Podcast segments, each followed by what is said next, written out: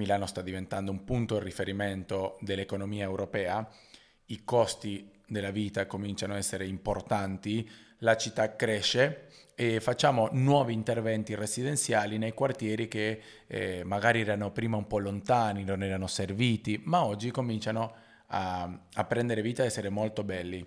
Come per esempio nell'ultimo cantiere abbiamo sostenuto Fondazione di Comunità di Milano con ehm, economicamente nel progetto che loro stanno facendo per riqualificare i parchi. Si chiama Palla al Centro, eh, fanno dei parchi inclusivi dove magari fanno uno scivolo doppio, dove un bambino autistico può buttarsi mano nella mano con un normodotato, eh, dove magari c'erano dei parchi dove c'era la ghiaia e uno con la sedia a rotelle non poteva andarci, quindi hanno riqualificato per... per... Quindi tutto ciò che riguarda il migliorare qualità, la qualità di vita delle persone nel quartiere.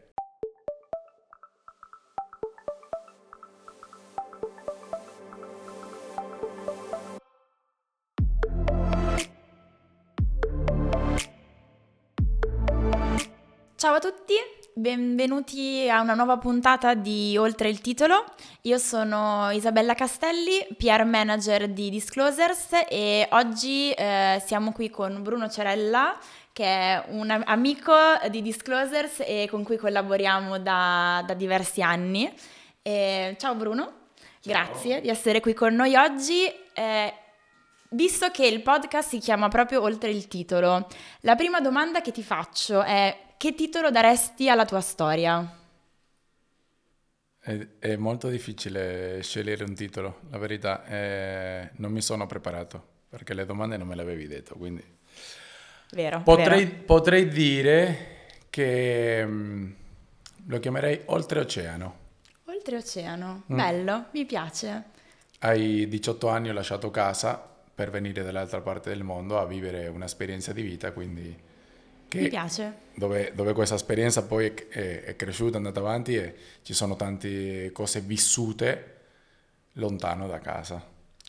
Bello, mi piace molto. Guarda, oltre a giocare con il titolo, eh, volevo con te proprio eh, giocare con la parola oltre, eh, perché la tua vita diciamo che ha mille sfumature diverse e, e, quindi volevo proprio partire con te dall'oltre lo sport. Diciamo che la, la, tua carriera sportiva è un po' quella che conosciamo tutti.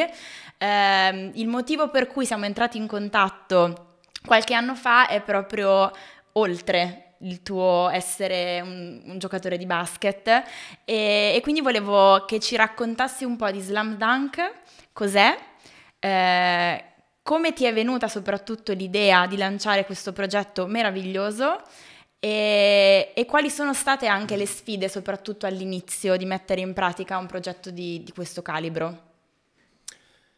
Slam Dunk nasce nel 2011 eh, con la voglia di dare indietro qualcosa allo sport. Lo sport ha creato una grandissima opportunità nella mia vita, quindi il modo di ringraziare, dare qualcosa in, indietro è dedi- dedicando il mio tempo a un progetto benefico che prova, che mira o che ha l'obiettivo di avere impatto nella vita delle persone attraverso lo sport, utilizzando lo sport come strumento. E questo è il motivo per il quale io mi trovo qui in Italia, perché a 18 anni sono stato chiamato per venire a fare un'esperienza di vita attraverso lo sport lontano da casa e da lì tutto ciò che è successo. Quindi eh, abbiamo voluto insieme a Tommy Morino replicare ehm, quella che è stata la nostra esperienza di vita provando a, a, a dare queste opportunità a, ad altre persone. Nasce nel 2011 con questo obiettivo, eh, avevamo una visione che poi trasformata in una missione era chiara, creare delle basketball academies che fossero un punto di riferimento nelle zone più disagiate del mondo. È normale che poi devi andare a studiare i bisogni sociali in ogni parte del mondo per creare dei progetti a 360 gradi con organizzazioni che si occupano di salute, educazione scolastica e noi interveniamo con la parte sportiva lo sport come veicolo, lo sport come strumento di educazione affiancando la, le, l'educazione scolastica con l'educazione sportiva. Uno strumento che sicuramente è molto forte ed importante in contesti come dove, dove Slam Dunk ha avuto inizio in Kenya, eh, dove i bambini usciti dalla scuola si trovano in mezzo alle droghe, alla prostituzione, alla criminalità, a tutta questa eh, vita un po' che, con poche opportunità.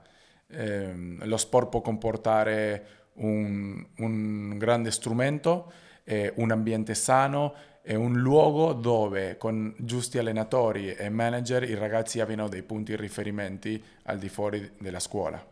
Guarda, proprio a proposito di, di questo, una cosa che, che volevo chiederti è ehm, quando ti sei accorto nel concreto che stavi veramente cambiando la vita di qualcuno? C'è stato un momento in cui è successo un qualcosa che hai proprio detto, ok, sto veramente cambiando la vita di questi ragazzi? Allora, sulle cose intangibili, dall'inizio. Dall'inizio abbiamo immaginato che lo sport pot- potesse essere un, uno strumento importante. Eh, crediamo fortemente nello sport e nei valori che promuovi attraverso lo sport, dalla capacità di rialzarti dopo una sconfitta, al rialzarti dopo un infortunio, al fatto che devi superare te stesso prima di tutto e non l'avversario, tante cose che lo sport insegna e alle quali crediamo. Però devo dire che c'è stato un momento che, che, ci ha dato una forza incredibile, la prima borsa di studio per merito sportivo ad un ragazzo. E questo è stato veramente importante perché ad oggi ne abbiamo 105 borse di studio per merito sportivo, persone che non potrebbero andare oltre la primary school perché non avrebbero le possibilità economiche e all'interno della Baracopoli non ci sono secondary school. E lo sport crea una grande opportunità, l'opportunità di continuare a formarsi e guarda, visto che noi ci siamo conosciuti, diciamo, in questa fase della, della tua vita, in questa fase del, della nostra storia, eh, ti volevo chiedere, ehm, secondo te, che apporto ha dato l'attività di PR, quindi il fatto di avere un ufficio stampa che riuscisse a far arrivare magari ancora di più rispetto già al lavoro incredibile che facevate tu e Tommy banalmente anche solo sui, sui social, Secondo te c'è stato poi un cambiamento proprio a livello di percezione magari del pubblico che siete riusciti a raggiungere uscendo su qualche testata proprio con quello che stavate facendo? Allora ti farò una bella pubblicità così te ne vai via contenta anche tu. Eh, noi siamo nati nell'era dei social come associazione e avevamo avuto sempre grande, un gran potere della comunicazione eh, è stata una nostra forza perché se tu hai un progetto bello ma non lo comunichi non arriva a, mm, nell'orecchio delle persone, nel cuore delle persone e quindi fai fatica a trovare sostegno eh, economico per portare avanti progetti che ad oggi sono in quattro continenti. Quando le nostre strade si sono incrociate abbiamo colto eh, subito l'opportunità ed è stato un amplificatore molto importante per noi perché siamo riusciti ad andare su tantissime testate subito in ogni evento, in ogni eh, nuova cosa che volevamo comunicare, nuovo progetto, nuova iniziativa che ci ha dato un booster importante su tutto ciò che riguarda la comunicazione. Eh, avevamo del contenuto super interessante da comunicare avevamo forza sui social, su Instagram, Twitter, YouTube, eh, la parte stampa è stato un ulteriore booster in un, diciamo, in un ramo della comunicazione che non avevamo in mano ancora in questo modo. Quindi vi ringrazio, siete super. sì, diciamo che a livello di contenuto effettivamente è stato facile, avevamo tra, tra, le mani un progetto già effettivamente molto bello e molto valido. Tra l'altro eh, facciamo un po' il viaggio al contrario, nel senso che eh, invece di dire come si usa andare oltre i confini, voi a un certo punto siete con il vostro progetto che comunque continua in tutto il mondo, rientrati a, a casa con i due campetti stupendi che avete inaugurato a Milano e a Legnano. Come mai la scelta di tornare a casa e dare qualcosa a Milano dopo effettivamente tutto il lavoro in giro per il mondo che state continuando a fare? C'è stata una, una visione, un'opportunità all'interno del primo lockdown, dove non potendo viaggiare nei diversi paesi del mondo abbiamo, abbiamo, prima avevamo già immaginato che fosse interessante fare qualcosa nel territorio italiano, e, ehm, ma durante il lockdown è stato il momento, è stata proprio la, la, la spinta. E ho parlato con il comune per riqualificare un campo. Noi non costruiamo campetti, noi creiamo progetti sociali attraverso lo sport. Il campetto è uno strumento, uno spazio fisico che tu utilizzi. Però in quel periodo, studiando i bisogni della città di Milano e quanto altro, abbiamo detto dai, Facciamo sì che adesso abbiamo il nostro progetto nel territorio italiano. Come? Riqualifichiamo dal punto di vista urbanistico un angolo della città, un campetto della città, ma non lo lasciamo lì. Li creiamo un progetto di quartiere tutto intorno, perché se tu crei un campetto e lo lasci lì è una riqualificazione urbanistica. Quello che facciamo noi è una riqualificazione urbanistica, ma anche sociale perché in questi due anni da che abbiamo creato il campo tutta la rete nostra è cresciuta, associazioni di quartieri, associazioni di genitori, oratori, scuole, squadre di basket, co-building sociali, ehm, centri diurni, tutto ciò che gira intorno a noi, fatto di attività, di sport, di divertimento, di promozione di ciò che facciamo, fa sì che tu hai il tuo progetto nel territorio italiano e non lo utilizzi più soltanto come uno strumento di raccolta e di promozione il territorio, ma po- porti un contributo importante. Noi diciamo sempre che ci fa molto piacere essere un punto di riferimento per i giovani, avere il nostro campetto dove facciamo i tornei e vengono mille persone a giocare, ascoltare la musica, a bere una birra, un caffè, a incontrare noi, è bellissimo e noi come atleti e, e come fondatori di Slam Dunk ci sentiamo di essere un punto di riferimento e, e un esempio per i giovani perché non è solo che bello eh, fanno questo in Kenya, Argentina, no, ma che bello cosa fanno, lo potrei fare anch'io. Quindi l'essere un esempio positivo nei confronti della vita, con tutto ciò che gira oggi nei social, che ti trovi un po' di, di, di fumo ovunque, noi nel concreto proviamo a essere un esempio positivo per tante persone. Allora, oltre lo sport, oltre l'impegno sociale che abbiamo appena raccontato, c'è diciamo una terza vita di Bruno, che è quella del Bruno imprenditore. Come ti è venuto in mente di già eh, affiancare alla carriera sportiva una carriera da imprenditore? E mm, se vuoi raccontarci un po' con Vivir di sì che cosa fai e, e soprattutto come è, è, è, nata questa scelta, perché effettivamente è più comune sentire di sportivi che magari si reinventano imprenditori già a fine, a fine carriera, mentre tu è una cosa che stai già portando avanti ormai da, da diversi anni. Sono un ragazzo che ai 18 anni eh, comincia a vivere la vita attraverso lo sport, ma all'età dei 25 anni ho cominciato a immaginare la mia vita qui in Italia, un paese meraviglioso, un paese dove i miei nonni sono nati, quindi ho un pezzo delle mie radici. Eh, ho avuto la fortuna di giocare in una città come Milano dove mi sono affezionato a delle persone, dove ho creato la base dell'associazione Slam Dunk, dove ho comprato la mia prima casa e dove ho cominciato a immaginare di fare piccole azioni imprenditoriali che mi portassero a fare una, un, un percorso. E quindi all'età dei 25-26 anni ho cominciato a fare la prima operazione immobiliare, a imparare, vengo da una famiglia di costruttori, mio nonno spagnolo, mia madre e adesso me. All'inizio chiedevo aiuto, chiedevo eh, diciamo assistenza a mia madre per insegnarmi come fare. Non guardavo gli utili de- delle operazioni che facevo, guardavo il fatto di imparare, di conoscere persone, di percorrere una strada imprenditoriale per far sì, uno, di eh, creare un qualcosa in un paese che non è mio. Io sono straniero, quindi era, mi sembrava una cosa bellissima. Due, avere la possibilità di scegliere dove vivere a fine carriera.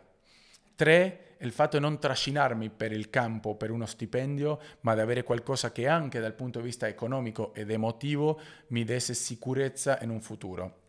Quindi eh, ho cominciato con queste piccole esperienze, ehm, dopodiché è diventato più impegnativo perché Italia mi ha permesso di crescere dal punto di vista imprenditoriale, formandomi, facendo crescere eh, il business e tutta la struttura che gira intorno, ma il click diciamo è arrivato nel momento in cui ho incontrato, ho ritrovato eh, non più dal punto di vista dell'amicizia ma dal punto di vista imprenditoriale Giancarlo Di Giuseppe, il mio socio che ci eravamo conosciuti ai tempi di Teramo, quando nel 2008-2009 giocavo a Teramo.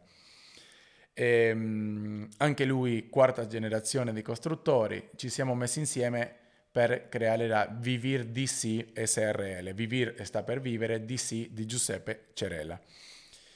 Qual è stata la, la nostra visione? Creiamo un qualcosa che non sia finito agli utili, ma con una visione infinita, ossia un progetto sostenibile nel tempo, che potesse diventare eh, un punto di riferimento sociale, che potesse promuovere eh, valori attraverso il business e, e, che potesse contribuire al territorio non soltanto in una riqualificazione architettonica, ma anche nella promozione di, dei valori per la vita. Quindi questo è stato eh, un po' la mia visione come atleta, ma anche un bisogno se uno si vuole creare una vita in un paese straniero. Infatti, guarda, collegandomi proprio a quest'ultima cosa che hai, hai detto e giocando un po' sempre sull'andare oltre, eh, una cosa che ho avuto modo di, di, constatare poi in prima persona è che con Vivir di Sì eh, voi andate oltre il semplice cantiere, quindi mh, banalmente con i progetti eh, che mettete eh, in atto. Ehm, Milano non è più o comunque ambisce a non essere più una città eh, ostile per le famiglie, per i bambini eh, e quindi volevo chiederti anche se volevi raccontarci qualcosa in più proprio sulle collaborazioni che voi eh, avete come Vivir di Sì mh, proprio eh, sulla riqualificazione che state facendo nelle zone dove state costruendo in città. Noi proviamo a intervenire nelle zone della città eh, dove ci sono nuovi progetti di riqualificazione, dove si sta allargando la città. È normale che Milano sta diventando un punto di riferimento dell'economia europea, i costi della vita cominciano a essere importanti, la città cresce e facciamo nuovi interventi residenziali nei quartieri che eh, magari erano prima un po' lontani, non erano serviti, ma oggi cominciano a a, a prendere vita e essere molto belli. Allo stesso tempo proviamo a non limitarci a fare eh, la riqualificazione architettonica, ma anche a supportare economicamente qualche progetto del territorio.